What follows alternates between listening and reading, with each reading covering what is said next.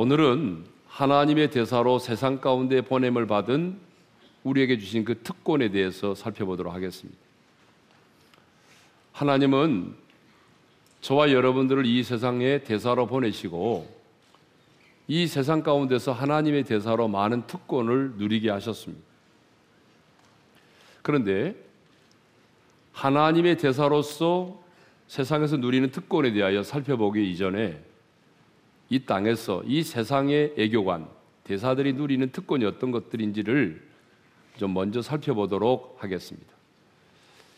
제가 인터넷 검색을 해보고 난 다음에 정말 놀랐습니다. 와, 예교관들이 이렇게 많은 특권을 누리는가.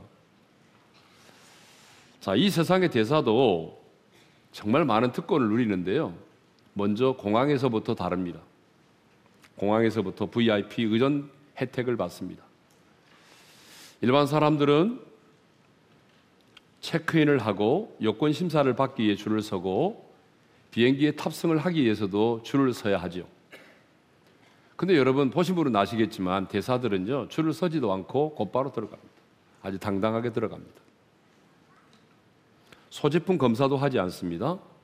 그리고 비즈니스석을 이용합니다. 차량도 예교관 번호판을 달고 다니죠. 그래서 여러분 뭐 주차 위반이라든지 딱지를 띄어도 자기 개인이 물지 않습니다. 연봉도 달러로 받습니다. 큰 저택을 관사로 제공받고요. 예교관이 살고 있는 집과 그 공간은 경찰도 허가 없이는 들어갈 수가 없습니다. 면세 혜택도 받습니다. 이사 비용도 전액 제공받습니다. 비엔나 협약에 의해서 면책 특권까지 누립니다. 그러니까 웬만한 죄를 지어서는 어때요? 체포를 당하거나 형사처벌을 받지 않습니다. 뭐 살인과 같은 그런 큰 죄를 짓게 되면 추방을 당할 수는 있지만 그것 때문에 그 나라에서 어떤 형사처벌도 받지 않습니다. 여러분 대단하죠? 이렇게 이 세상의 대사들도 참 많은 특권을 누리는데요. 하나님의 대사로 이 땅 가운데 보냄을 받은 하나님의 대사인 우리도 하나님께서 많은 특권을 누리도록 하셨습니다. 그래서 오늘은 하나님의 대사로서 세상에 보냄을 받은 우리에게 허락해 주신 이제 그 특권이 무엇인지를 살펴보도록 하겠습니다. 자, 먼저 5절의 말씀을 우리 읽도록 하겠습니다. 5절 다 같이요. 어느 집에 들어가든지 먼저 말하되 이 집이 평안할지어다 하라. 자, 하나님의 대사인 우리에게 주신 첫 번째 특권이 무엇인고 하면 어느 집에 들어가든지 가장 먼저 이 집이 평안할지어다 라고 선포하며 구하라는 것입니다. 빌라는 거죠. 자, 앞서 예수님은 길에서 아무에게도 무난하지 말라고 말씀을 하셨습니다. 근데 이번에는 주님이 아주 적극적으로 너희가 어느 집에 들어가든지 간에 먼저 가장 먼저 이 집이 평안할지어다 평안을 빌라고 말씀을 하셨습니다. 근데 예수님은요. 70인 전도인만이 아니라 앞서 12명의 제자를 파송하실 때도 가장 먼저 평안을 빌라고 말씀을 하셨거든요. 마태복음 10장 12절인데요. 읽겠습니다. 시작. 또 그 집에 들어가면서 평안하기를 빌라.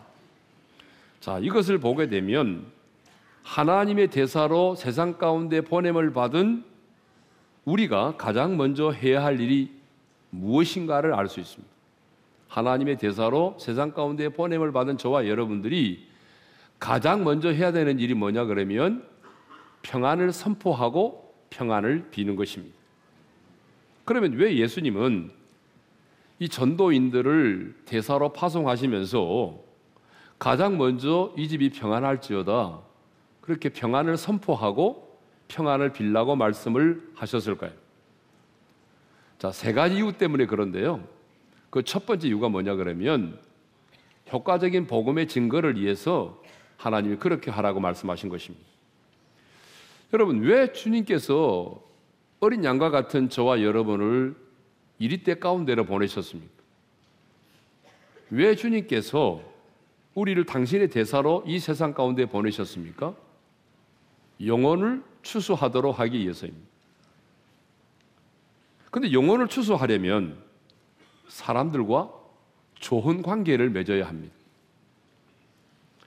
아무리 복음의 내용이 군 뉴스이고 아무리 복음의 내용이 기쁜 소식이라고 할지라도 사람들과의 관계가 뒤틀려 있다고 한다면 누가 그 사람이 전하는 복음을 받아들이겠습니까?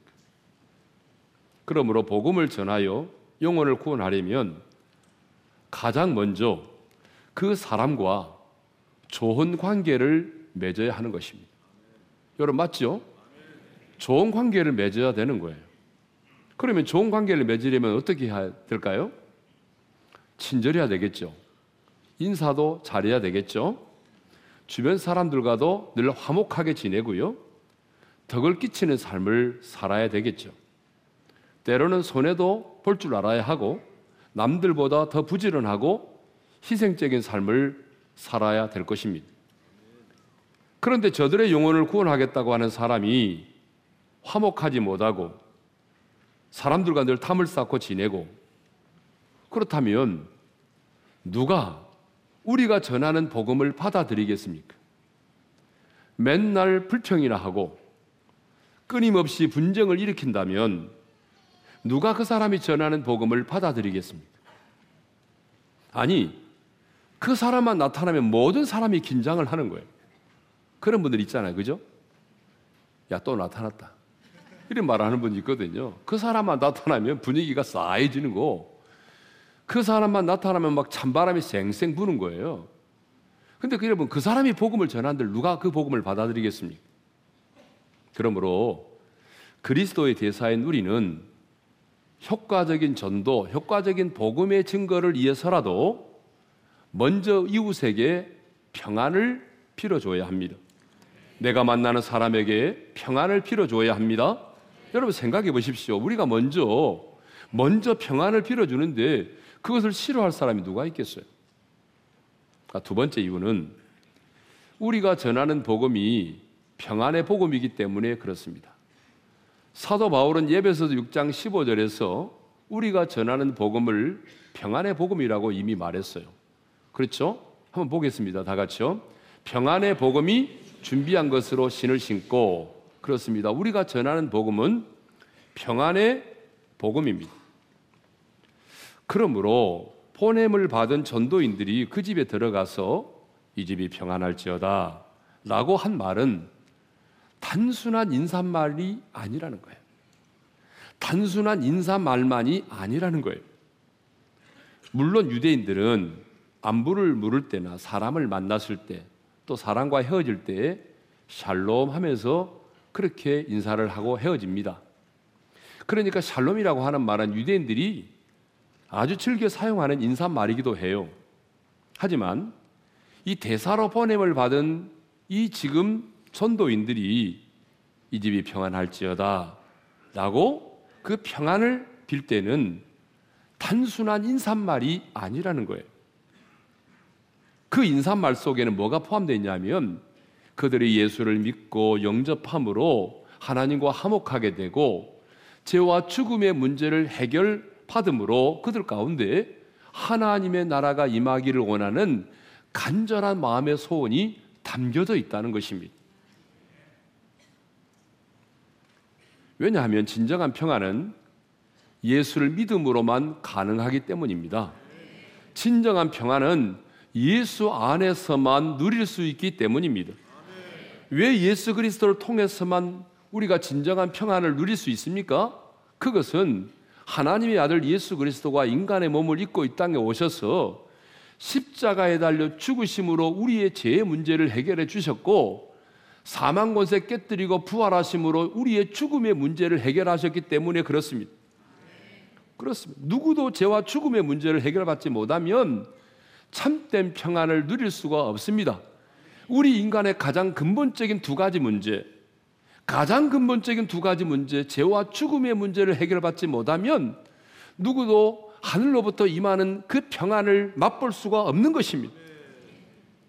여러분 생각해 보십시오. 제 문제를 해결받지 못해서 하나님과 원수된 자로 살아가는 자가 어떻게 이 땅에서 평안을 누릴 수가 있겠습니까? 죽음의 문제를 해결받지 못해서 죽음 앞에서 겁을 내고 죽음 앞에 두려워 떠는 자가 어떻게 여러분 이 세상에 줄 수 없는 하늘의 평안을 맛볼 수가 있겠습니까? 그러므로 누구든지 우리가 전하는 복음을 듣고 예수를 영접하면 하나님과 화목하게 되는 것이고 죄와 죽음의 법에서 해방되어 세상에 줄수 없는 평안을 누리게 되는 것입니다. 그래서 성경을 보게 되면 예수님이 최고의 관심은 평안이었습니다. 어떻게 알 수 있느냐? 예수님이 십자가에 달려 죽으시기 전에도 두려웠던 제자들에게 뭐라고 말씀하셨습니까? 요한복음 14장 27절에 이렇게 말씀하셨습니다. 다 같이요.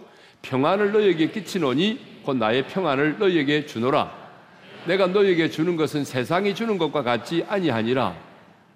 주님은 십자가 달려 죽으시기 전에 두려웠던 제자들에게 이 말씀을 하셨어요. 평안을 말씀하셨어요. 그리고 죽으시고 부활하셨잖아요.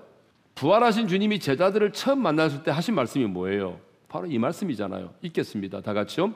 예수께서 오사 가운데 서서 이르시되 너희에게 평강이 있을지어다. 부활하신 주님이 제자들을 처음 만났을 때 처음으로 하신 말씀이 뭔지 아세요? 바로 너희에게 평강이 있을지어다.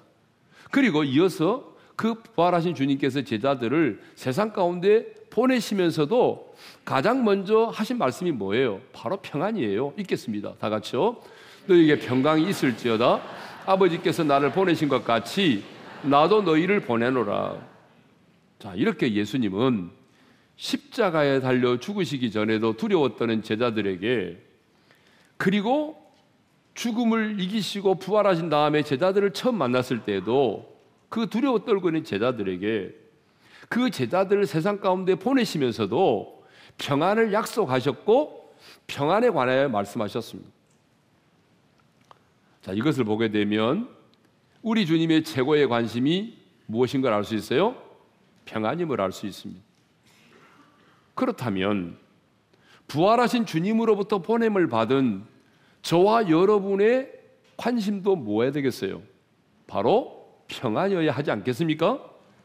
그러므로 보냄을 받은 우리도 이제 누구를 만나든지 간에 가장 먼저 평안을 구해야 됩니다. 주님 오늘 내가 만난 이 사람이 예수를 영접함으로 하나님과 화목하게 되고 죄와 죽음의 문제를 해결받음으로 하나님의 평안이 임하게 하소서. 이 가정이 예수를 믿음으로 이 가정에 주의 평강이 임하게 하소서. 여러분 이렇게 기도해야 될 줄로 믿습니다. 그런데 이 평안의 축복은 아무나 누리는 게 아닙니다. 여러분 주변을 보세요. 돈이 있는 사람이 평안을 누리던가요? 여러분 돈이 많은 사람이 더 평안하고 가난한 사람은 더 평안하지 못하던가요? 아니면 높은 지위를 가진 사람이 평안하던가요? 아니면 여러분 남보다 더 많이 배운 사람이 평안하던가요? 아니에요. 결코 그렇지 않아요. 어쩌면 어쩌면 남보다 높은 지위에 있는 사람이 더 불안하고 더 많은 것을 배운 사람이 여러분 두려워 떨 때가 많습니다. 진정한 평안은 하늘로부터 내려옵니다. 진정한 평안은 죄와 죽음의 문제를 해결받을 때에만이 누릴 수가 있습니다. 여러분 오늘 이 세상을 바라보십시오. 진정한 평안이 어디 있습니까? 예? 대통령의 마음에 평안이 있습니까? 사업을 하는 사람들의 얼굴에 평안이 있습니까? 취업을 위하여 준비하는 청년들의 마음에 평안이 있습니까? 2017년 통계를 보니까요. 삶의 무게를 견디지 못해서 스스로 목숨을 끊은 자살한 사람이 하루에 34명, 오늘 또 34명의 사람들이 스스로 목숨을 끊고 있습니다.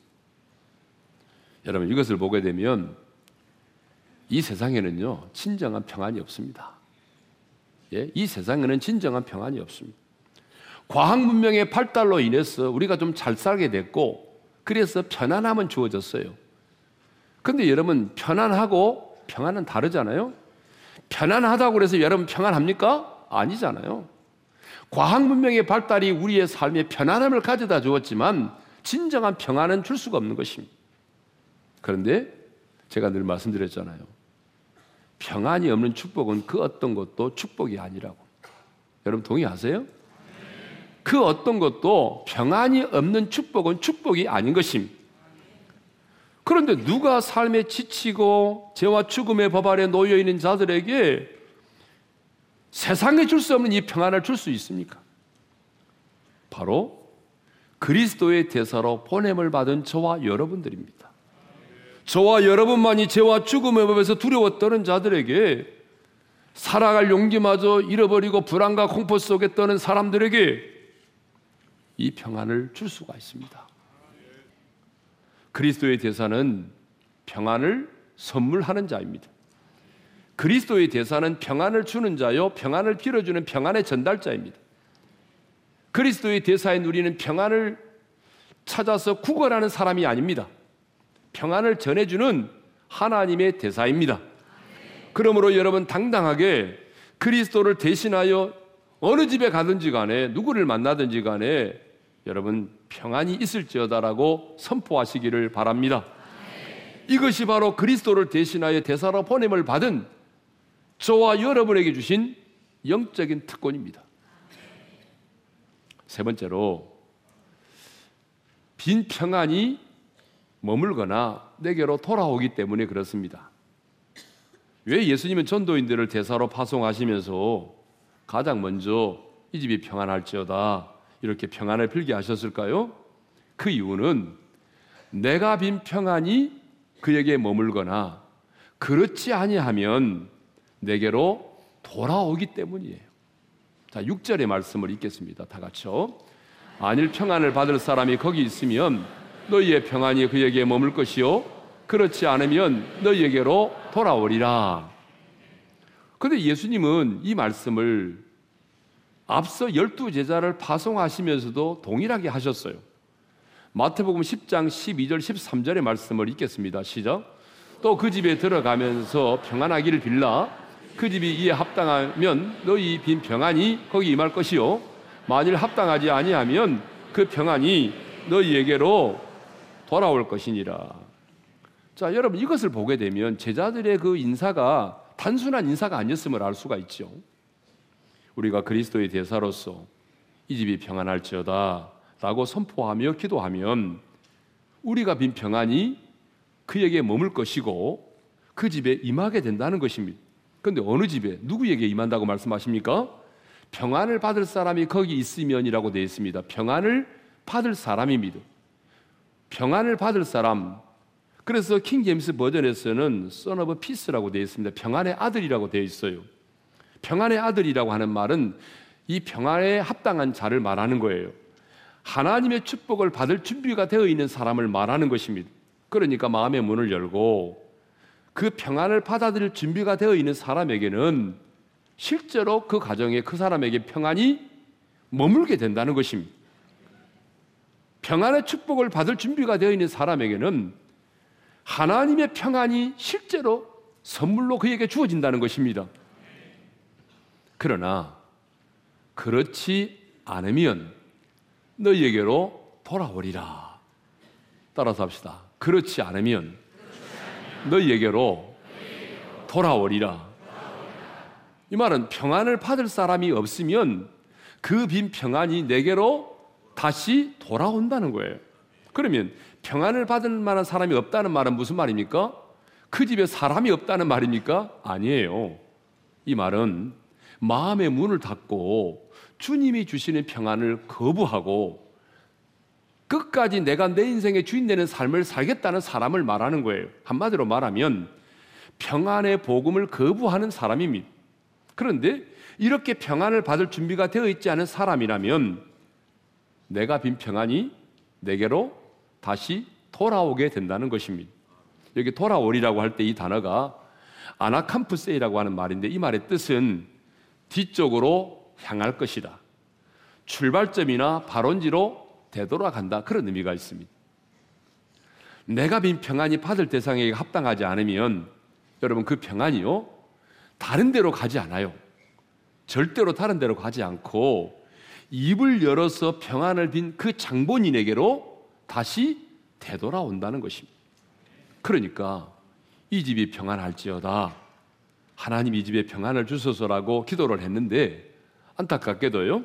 이 집에 거하는 사람이 평안을 받을 준비가 되어 있지 않다면 내가 빈 평안이 다른 곳으로 가지 않고 그렇게 복을 빌어준 내게로 다시 돌아온다는 거예요. 그렇다면 여러분 이 원리도 이 원리로 본다면 저주도 마찬가지지 않겠습니까? 그러니까 우리는 누군가를 저주하면 안 돼요. 내가 누군가를 저주했는데 그 사람이 저주를 받을 준비가 되어 있지 않다면 여러분 그 저주가 내게로 돌아온다는 거 아니겠어요? 저는 많이 봤어요. 그래서 내가 저주를 말하지 말라고 말합니다. 왜냐하면 가끔 방송에도 보게 되면요. 정말 악담을 하고 남을 저주하는 사람들이 있어요. 여러분 그런 사람들 내가 누구라고 말하지 않지만 잘 한번 기억해 두세요. 그런 사람들 인생의 말로가 절대 아름답지 않습니다. 저주도 마찬가지 원리예요. 네. 자, 하나님의 대사인 우리는 이제 어느 집에 들어가든지 가장 먼저 이 집이 평안할지어다 라고 선포하며 기도해야 합니다. 주님 이 집에 평안을 주세요 라고 기도를 해야 됩니다. 근데 여러분 지금까지 여러분들은 그렇게 하지 않았어요. 어느 집에 딱 가게 되면 이렇게 말했죠. 제일 많이 하는 말. 아, 참 뷰가 좋네요. 평수는 얼마나 돼요? 참 가구가 어울리네요. 아, 이거 어디서 구입하셨어요? 사진을 보면서 하는 말이 저 언제쯤 찍은 사진이에요? 관리비는 얼마나 나와요? 뭐 이런 얘기를 주로 하셨잖아요. 지금까지는. 이제 여러분 오늘부터는 그 말을 하지 말라는 말이 아니고요. 그 말을 가장 먼저 하지 말라는 거예요. 자, 이제 우리는 하나님의 대사로서 보냄을 받은 자이기 때문에 어느 집에 가든지 간에 가장 먼저 우리가 해야 될 말이 무슨 말이에요? 이 집이 평안할지어다 샬롬 이렇게. 자, 오늘 말씀은 듣고 끝나면 의미가 없습니다. 이제 우리 삶에 적용하는 게 중요하죠. 그래서 이 시간에는 좀 반복된 훈련을 좀 하도록 하겠습니다. 자, 여러분이 어느 집에 갔습니다. 대문이 열리고 그 집에 들어가게 됐어요. 그렇다면 여러분 어떤 말을 해야 돼요? 시작. 이 집이 평안할지어다 샬롬. 이렇게 말하면 안 되겠죠. 이 집구석이 평안할지어다 이렇게 하면 안 됩니다. 예, 네, 그러면 안 되고 이 집이 평안할지어다 샬롬 이렇게 하셔야 됩니다. 여러분의 기도대로 그 가정에 평안이 임한다고 한번 생각해 보십시오. 여러분이 선포하며 축복한 대로 그 집에 평안이 머무른다고 한번 생각해 보십시오. 또 설령 평안을 받을 준비가 되어 있지 않아서 그 평안이 내게로 임한다면 얼마나 좋겠습니까? 평안을 받을 준비가 되어 있지 않아서 그 평안이 내 가정에 쌓여진다면 이보다 더 큰 축복이 어디 있겠습니까? 그러므로 우리는 끊임없이 평안을 빌어야 하는 것입니다. 그런데 여러분, 어느 집에 들어갈 때만이 아니고요. 여러분이 다니는 어떤 직장의 거래처에 들어갈 때도 여러분들은 평안을 구하셔야 돼요. 또한 여러분의 집에 들어갈 때도 마찬가지입니다. 여러분의 집에 딱 문을 열고 들어갈 때도 이 집이 평안할지어다 샬롬 이렇게 하고 들어가셔야 돼요. 예? 그 남편들 퇴근해서 집에 들어갈 때 어떻게 들어가야 돼요? 남자분들만 하겠습니다. 문 열렸습니다. 다 같이 시작. 술에 취해가지고 정신없이 이 집이 평안할 이렇게 하면 안 되십니다. 예? 자, 자매님들이 아무래도 하루에도 몇 번씩 집에 들어가게 되잖아요. 그죠? 뭐 음식물 쓰레기를 버리고 들어간다든지 뭐 누구를 만나고 들어간다든지 그럴 때 우리 자매님들만 하겠습니다. 문 열렸습니다. 들어갑니다. 시작. 아, 자매님 목소리가 훨씬 더 아름답네요. 네. 자, 이렇게 우리는 우리 집에 들어갈 때도 항상 이 집이 평안할지어다 샬롬 이렇게 하고 들어가야 됩니다. 예. 그런데 거기서 끝나는 것이 아니라 주님이 세우신 몸된 교회 이 예배당 안에 들어올 때도 우리는 이 집이 평안할지어다라고 그렇게 해야 돼요. 왜냐하면 이 주님의 몸된 교회는 여러분 하나님의 집입니다. 그래서 예수님께서 뭐라고 말씀하셨어요? 내 집은 만민의 기도하는 집이라고 말씀하셨잖아요. 그러니까 여러분들도 이 몸된 교회 들어올 때 맞아. 어떻게 하셨습니까? 이 집이 평안할지어다 샬롬 하셔야 돼요. 여러분, 그래서 다윗은요 이렇게 말했어요. 10편 122편 6절에서 이런 고백을 했거든요. 읽겠습니다. 예루살렘을 위하여 평안을 구하라. 예루살렘을 사랑하는 자는 형통하리로다. 여기서 예루살렘은 구약에서 성전을 말하잖아요. 그러니까 예루살렘을 위하여 뭘 구하라? 평안을 구하라. 하나님의 성전을 위하여 평안을 구하라. 그러면 하나님의 예루살렘을 이하의 평안을 구하는 것과 예루살렘을 사랑하는 말은 똑같은 말이거든요. 형통하대요. 여러분 그렇습니다. 영적인 논리로 보게 되면 여러분이 섬기고 있는 이 몸된 교회가 평안해야 여러분 이 몸된 교회 지체들 한 사람 한 사람의 삶이 형통하게 되는 것입니다. 몸된 교회가 평안해야 여러분의 가정이 평안하고 여러분의 삶이 형통하고 평안한 거예요. 그러니까 우리는 언제나 이 몸된 교회의 평안을 위해서 기도해야 되는 것이에요. 이렇게 우리가 하나님의 대사로서 평안을 선포하고 기도하면 반드시 평안이 임하게 되어 있습니다. 이건 반드시입니다. 왜냐하면 내가 이렇게 평안을 구하고 선포하면 이 평안이 그 사람에게 임하든지 그 집에 임하든지 아니면 내게 임하든지 우리 집에 임하든지 둘 중에 하나입니다. 반드시 임하게 돼 있어요. 예? 그리고 세상 말로 말하면은 결코 믿지는 장사가 아니다. 그런 얘기입니다. 예. 이거는 부작용도 없습니다. 손해될 것도 하나도 없습니다. 여러분, 뭐가 손해됩니까? 안 그렇습니까, 여러분? 안 한 만큼 손해지. 한 만큼 내게 복이 되는 거예요. 네? 그런데, 그럼에도 불구하고 많은 사람들이, 아, 정말 예수님의 말씀대로 아, 이 집이 평안할지어다, 샬롬 이렇게 선포하면 진짜 평안이 임할까? 이렇게 의심을 하고 있는 사람이 의외로 많다는 것입니다. 너무 많아요. 네? 분명히 예수님께서 평안을 빌면 그 평안이 임하거나 내게로 돌아온다고 말씀하셨음에도 불구하고 이 말씀을 의심하고 확신하지 못하는 분들이 너무나 많습니다. 왜냐? 이 집이 평안할지어다 샬롬 했는데 이게 뭐예요? 1초, 2초밖에 안 걸려. 좀 더 길게 뭐 이 집이 평안할지어다 샬롬 주님 이 집에 평안을 주세요. 그래도 5초밖에 안 걸린다. 그러면 이렇게 짧게 내가 기도를 했는데 주님이 이 기도를 들으셨을까 정말? 정말 내가 이렇게 짧게 선포를 했는데 이 말씀대로 그 가정에 평안이 임할까? 아니면 그렇지 않으면 그 평안이 내게 임할까? 너무나 많은 사람들이 확신을 갖지 못하고 그래서 그냥 의뢰의 인사말로 하게 된다는 것입니다. 예. 그러나 우리가 하나님의 대사로서 의심하지 않고 확신을 가지고 믿음으로 선포하고 기도하면 말씀대로 평안이 임할 줄로 믿습니다. 그 이유가 뭐냐? 여러분 그 이유가 두 가지입니다. 첫 번째 이유는 주님께서 친히 이 말씀을 하셨기 때문입니다. 여러분 이 말씀을 하신 분이 누구예요? 예수님의 제자들도 아니잖아요. 이 말씀을 친히 하신 분이 누굽니까? 70인 전도인도 아니잖아요. 이렇게 말씀하신 분이 누굽니까? 너희가 어느 집에 가든지 간에 가장 먼저 이 집이 평안할지어다라고 평안을 선포하고 기도하면 너희가 빈대로 그에게 평안이 임할 것이요 그렇지 않냐면 너희에게로 돌아오리라. 이 말씀을 하신 분이 누구예요? 예수님이잖아요. 예수님이 친히 말씀하셨잖아요. 그런데 예수님은 믿으면서도 예수님의 말씀은 안 믿으세요? 여러분 그 사람은 예수 믿는 사람이 아니죠. 그러니까 예수님께서 친히 말씀하셨다면 말씀대로 이루어지는 것이에요. 두 번째 이유가 있습니다. 두 번째 이유는 보냄을 받은 우리가 하나님의 대사이기 때문에 그렇습니다. 예? 자, 예수님은 70인 전도인을 파송하시면서 분명히 이렇게 말씀하셨거든요. 이 16절의 말씀을 우리가 자주 이제 읽을 텐데, 자, 한번 읽겠습니다. 시작. 너희 말을 듣는 자는 곧 내 말을 듣는 것이요. 너희를 쳐버리는 자는 곧 나를 쳐버리는 것이요. 나를 쳐버리는 자는 나 보내신 이를 쳐버리는 것이라. 여러분, 무슨 말입니까?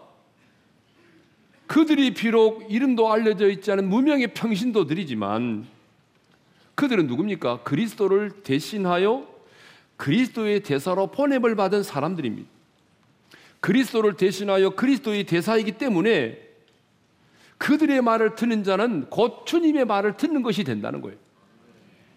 그러니까 여러분이 이 집이 평안할지어다라고 선포할 때 여러분은 개인의 자격으로 그렇게 선포하고 기도하는 게 아니에요. 그리스도를 대신하여 보냄을 받은 그리스도의 대사로서 당당하게 내가 지금 이 평안을 선포하고 기도하는 겁니다.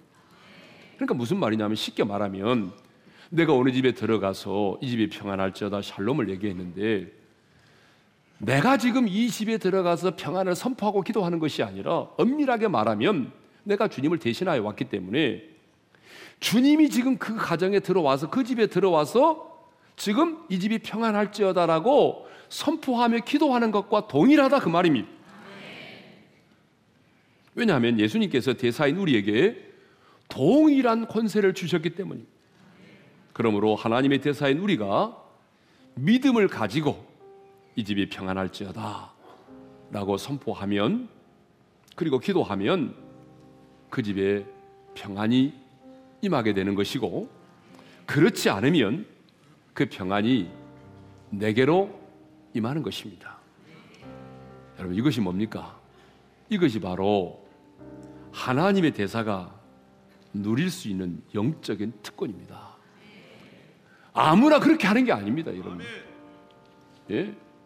아무나 그렇게 되는 게 아니고 그리스도를 대신하여 보냄을 받은 하나님의 대사가 그리스도를 대신하여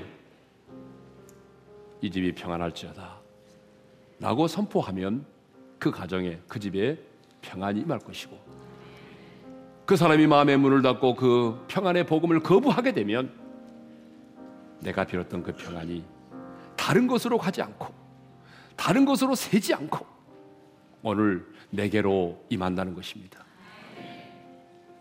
여러분 하나님의 대사로서 특권을 누리며 사시기를 바랍니다.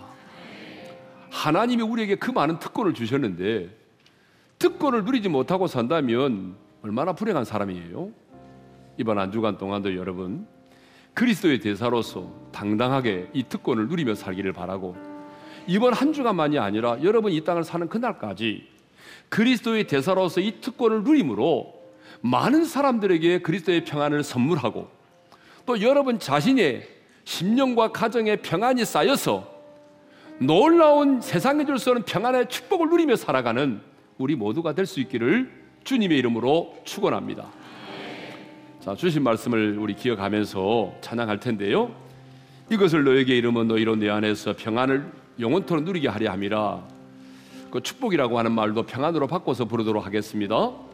이것을 너희에게 이름은 너희로 내 안에서 평안을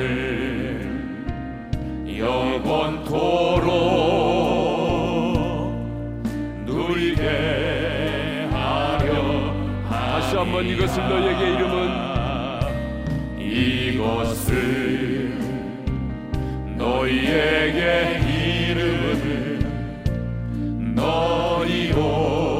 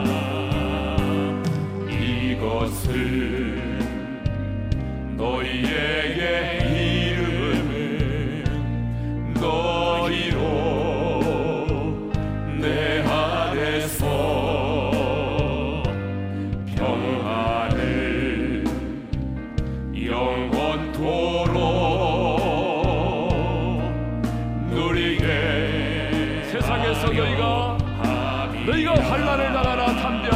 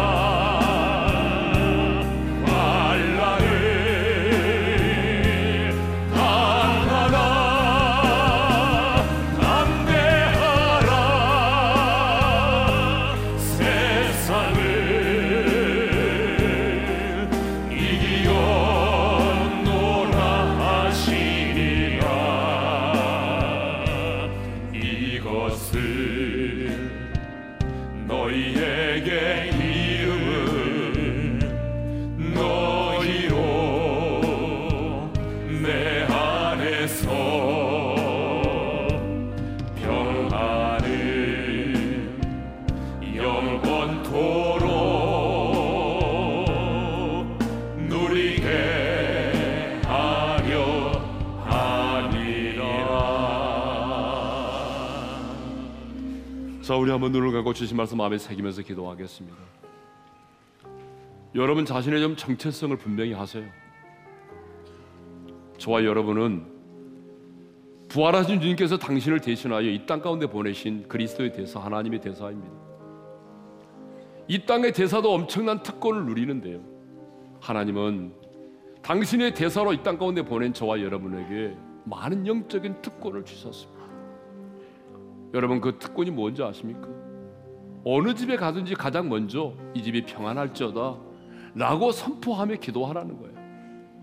효과적인 복음의 증거를 위해서라도 우리가 전하는 복음이 평안의 복음이기 때문에 그런데 우리가 그렇게 평안을 선포하고 기도하면 그 평안이 그에게 임할 것이고 그렇지 아니하면 내게로 다른 사람에게 아니라 내게로 다시 돌아온다는 것입니다. 근데 여러분 너무나 많은 사람들이 이 특권을 사용하지 않았습니다. 그냥 인사말로만 생각했습니다. 그런데 여러분 주님이 친히 하신 말씀입니다. 왜 이 말씀대로 이루어집니까? 저와 여러분이 평범한 한 사람이 아닌 그리스도의 대사이기 때문입니다. 그래서 여러분 어느 집에 가든지 간에 누구를 만나든지 간에 여러분의 집에 들어가든지 간에 이 몸된 교회 들어올 때마다 그리스도를 대신한 그리스도의 대사로서 믿음과 확신을 가지고 이 집이 평안할지어다. 샬롬 주님 이 가정에 평안을 주세요. 평안을 선포하며 기도하기를 바랍니다. 여러분이 선포하고 기도한 대로 그에게 평안이 임할 것입니다. 그리고 그 놀라운 평안이 그렇지 아니하면 여러분에게로 돌아오게 될 것입니다. 오늘은 우리가 부르짖어 기도하지 않고 좀 잠잠히 기도하겠습니다. 그렇지만 주신 말씀을 마음에 새기면서 우리 기도하도록 하겠습니다. 함께 기도하겠습니다. 아버지 하나님 감사합니다. 오늘 또 우리가 누구인지를 알게 해주신 것을 감사합니다. 주님 우리는 대사입니다. 그리스도를 대신하여 이 땅 가운데 보냄을 받은 대사입니다. 그러므로 우리 자신의 정체성을 분명히 하게 하시고 주님께서 대사인 우리에게 주신 그 특권을 머리로만 알지 말게 하시고 우리의 삶의 현장에서 이 특권을 누리며 살아가게 도와주십시오. 어느 집에 가든지 간에 가장 먼저 이 집이 평안할지어다 평안을 선포하고 기도하게 도와주시고 우리가 선포하며 기도한 대로 그 가정에 그 사람에게 그 기업에 교회에 평안이 임할 줄로 믿습니다.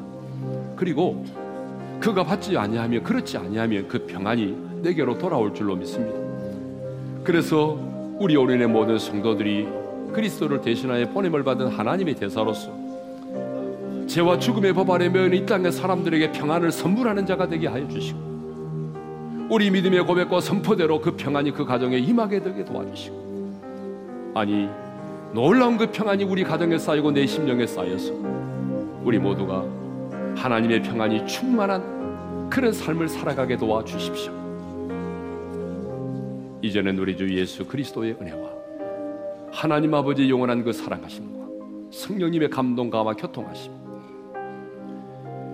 이 땅 가운데 보냄을 받은 그리스도의 대사로서 믿음과 확신을 가지고 이 집이 평안할지어다 샬롬 평안을 선포하고 기도하여 그 가정과 그 사람에게 평안이 임하는 것을 목도하게 하시고 아니 우리 가정에 평안이 쌓이고 내 심령에 평안이 쌓여서 평안의 축복 속에 살기를 다짐하는 소망하는 모든 성도들 위해 이제로부터 영원토로 함께 하시기를 축원하옵나이다. 아멘.